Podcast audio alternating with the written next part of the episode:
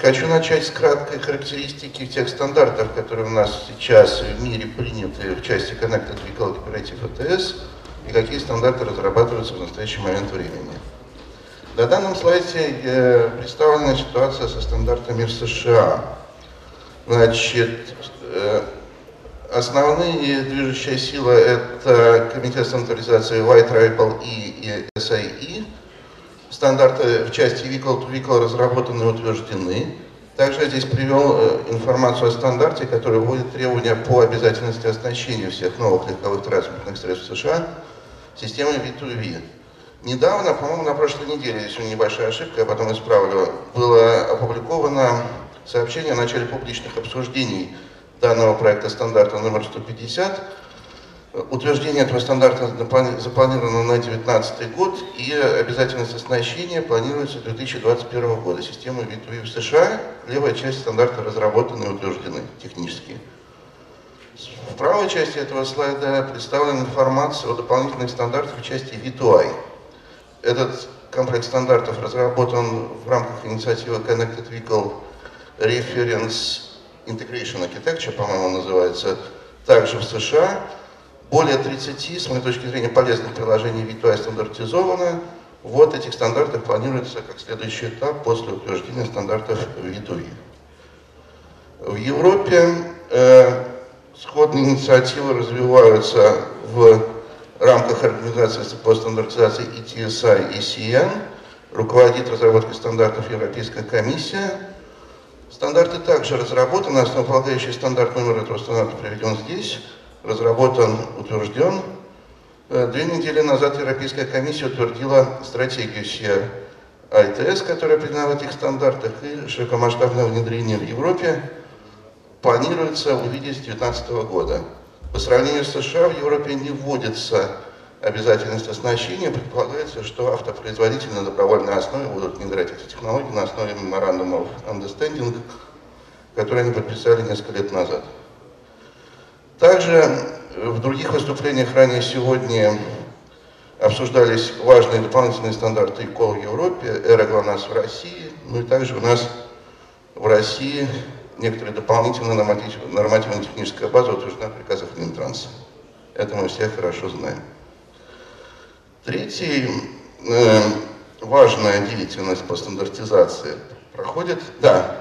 Первые 2 комплекта стандартов, американский и европейский, используют технологию связи машина-машина-машинную структуру, которая называется и на основе стандарта IEEE 802.11p или DSRC. Третья область — это стандартизация в рамках инициативы 3GPP. С 2015 года ведется разработка новых дополнительных стандартов, которые объединены общим названием LTE Advanced Pro, которые вводят, определяют новые важные для автомобильной промышленности как бы блоки свойств в этих стандартах, включая обеспечение связи между транспортными средствами и структурой на основе использования технологии LTE. Предполагается, что внедрение будет где-то в районе 2020 года происходить. То есть кратко можно сказать, что технология DSRC прошла испытание. Есть некоторые внедрения, ожидается более массовое внедрение в США и Европе на основе DSRC, LTE.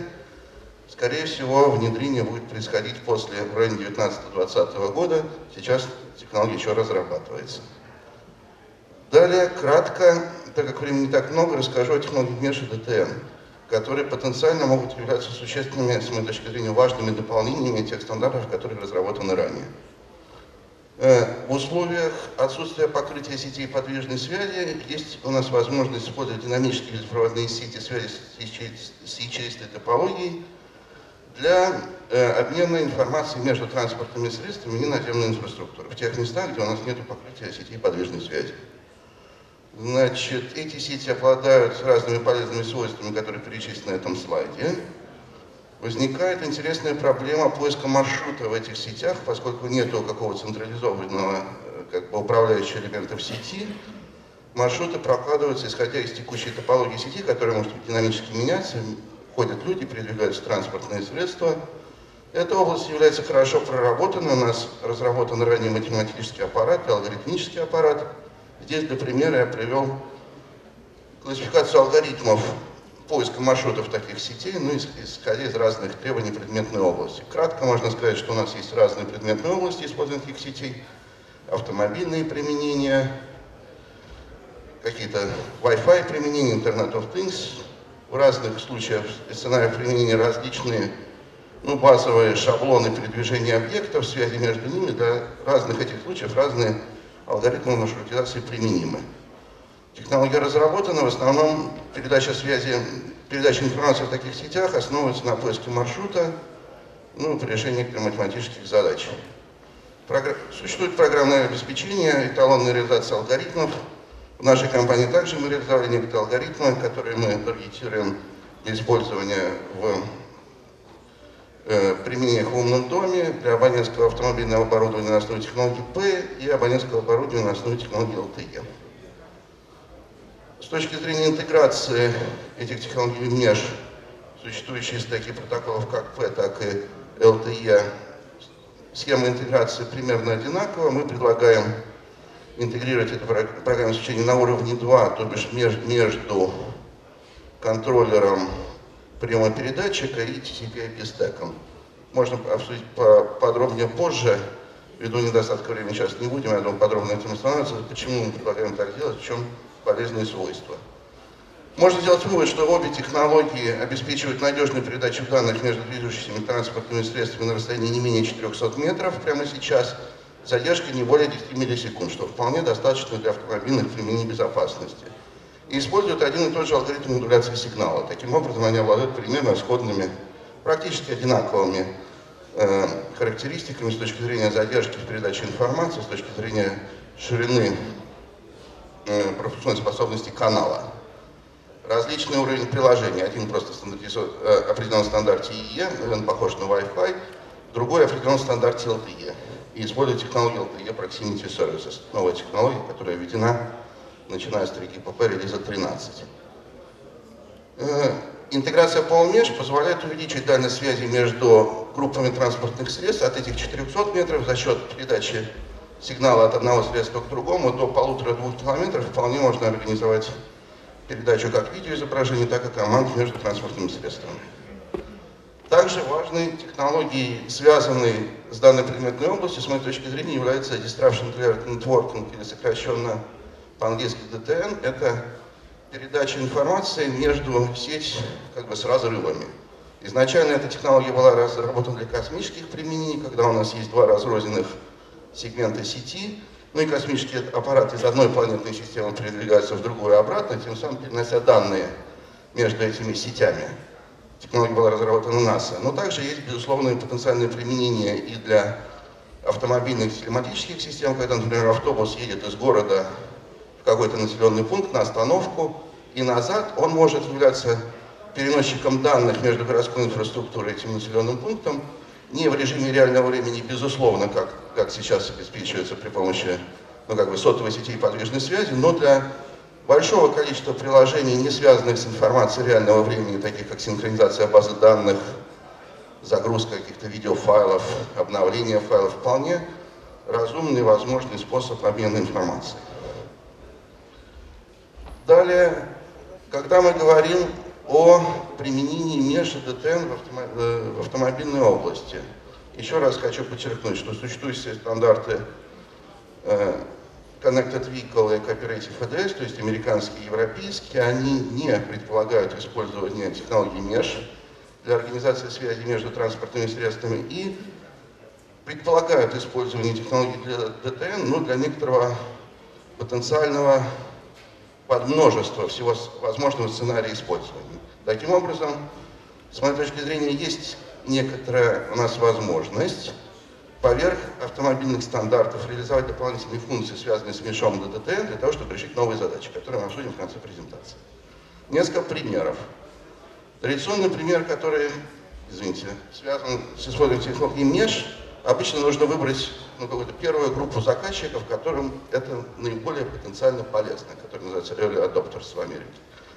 Для технологии Mesh в автомобильном транспорте, ну и вообще в системах связи, популярным используется случай применения этого для организации связи между сотрудниками экстренных оперативных служб в в зоне чрезвычайных или опасных происшествий в тех случаях, когда нет покрытия сигналом сотовой связи. С использованием технологий, о которых мы говорим сегодня, можно организовать связь между этими машинами, в данном случае полицейскими, как я уже сказал, здесь может быть расстояние от 400 метров до километра.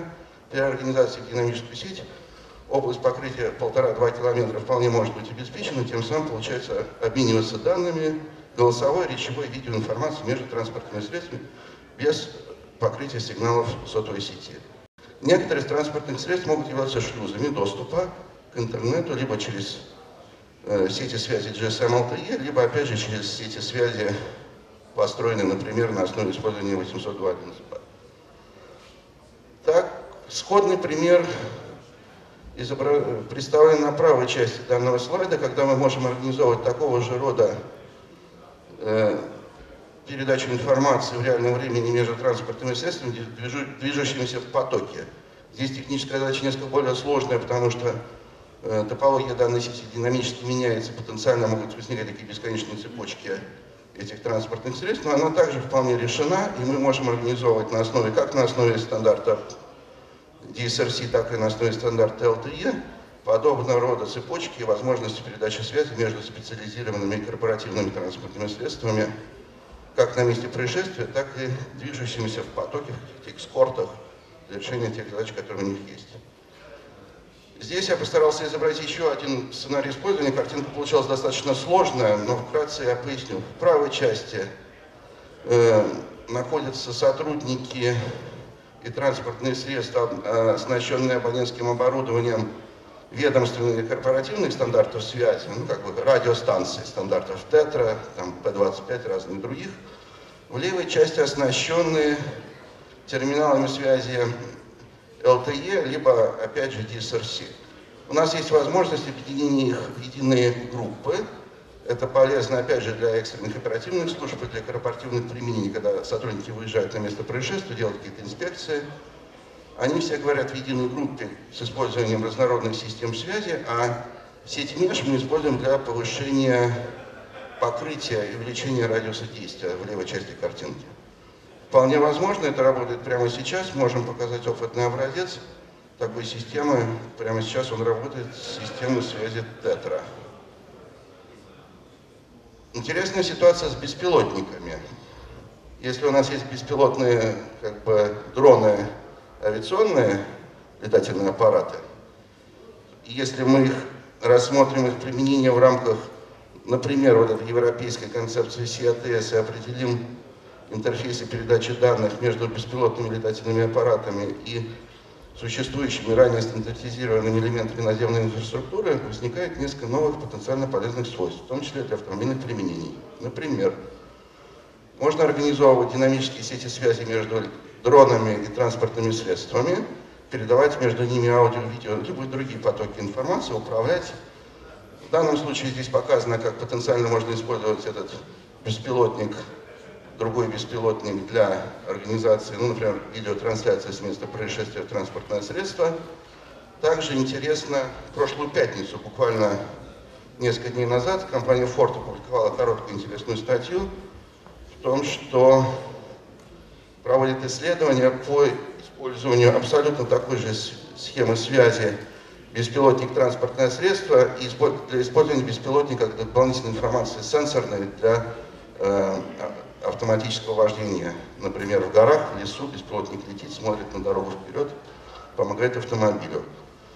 У нас есть партнер в нашей компании, как с точки зрения производителя беспилотников и производитель штатного оборудования, такого рода систему опытный образец мы планируем сделать в первой половине следующего года на основе технологии DSRC.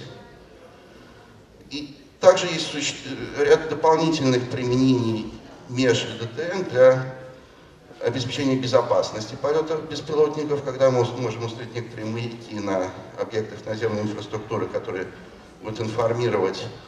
Практически такую же технологию можно использовать, которая сейчас используется для системах V2V, для системах, например,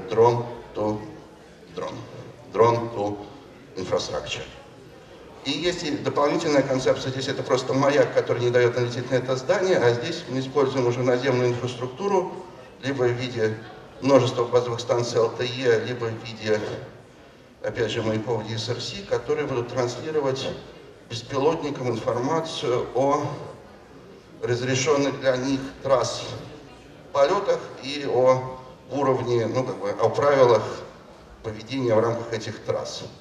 Также Mesh и вот эту технологию ДТН мы можем использовать для распространения информации. Ну вот, собственно, первая часть презентации завершена. Значит, главное сообщение у нас есть Connected Vehicle C-ITS. Переходим к бизнес-модели. Бизнес-модели трудно графически изобразить, поэтому много текста, извините, я очень быстро, потому что Андрей говорит завершить. О бизнес-моделях.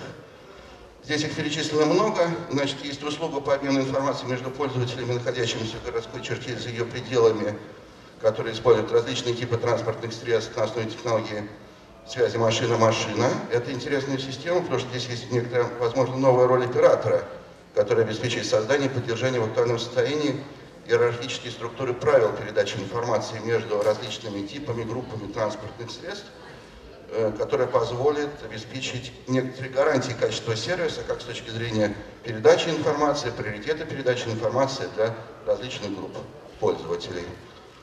Конвергентные услуги связи мы обсудили ранее. Передача информации ДТП через сеть ДТН возможна в условиях отсутствия сети и покрытия связи машина-машина. Такая это может быть дополнительная функция абонентского оборудования системы ЭРА-ГЛОНАСС. Интересно, при оснащении существенного парка автомобилей системой V2V, с моей точки зрения, может меняться и дополняться облик системы взимания платы тахографического контроля, потому что все средства, транспортные средства, которые находятся вокруг вот этого транспортного средства, траектории, параметры движения, которые мы отслеживаем, они могут являться независимыми сенсорами, источниками информации его местоположение движения, что говорит о том, что мы можем потенциально отказаться от рамок в системах тахографического контроля, от распознавания номеров в системе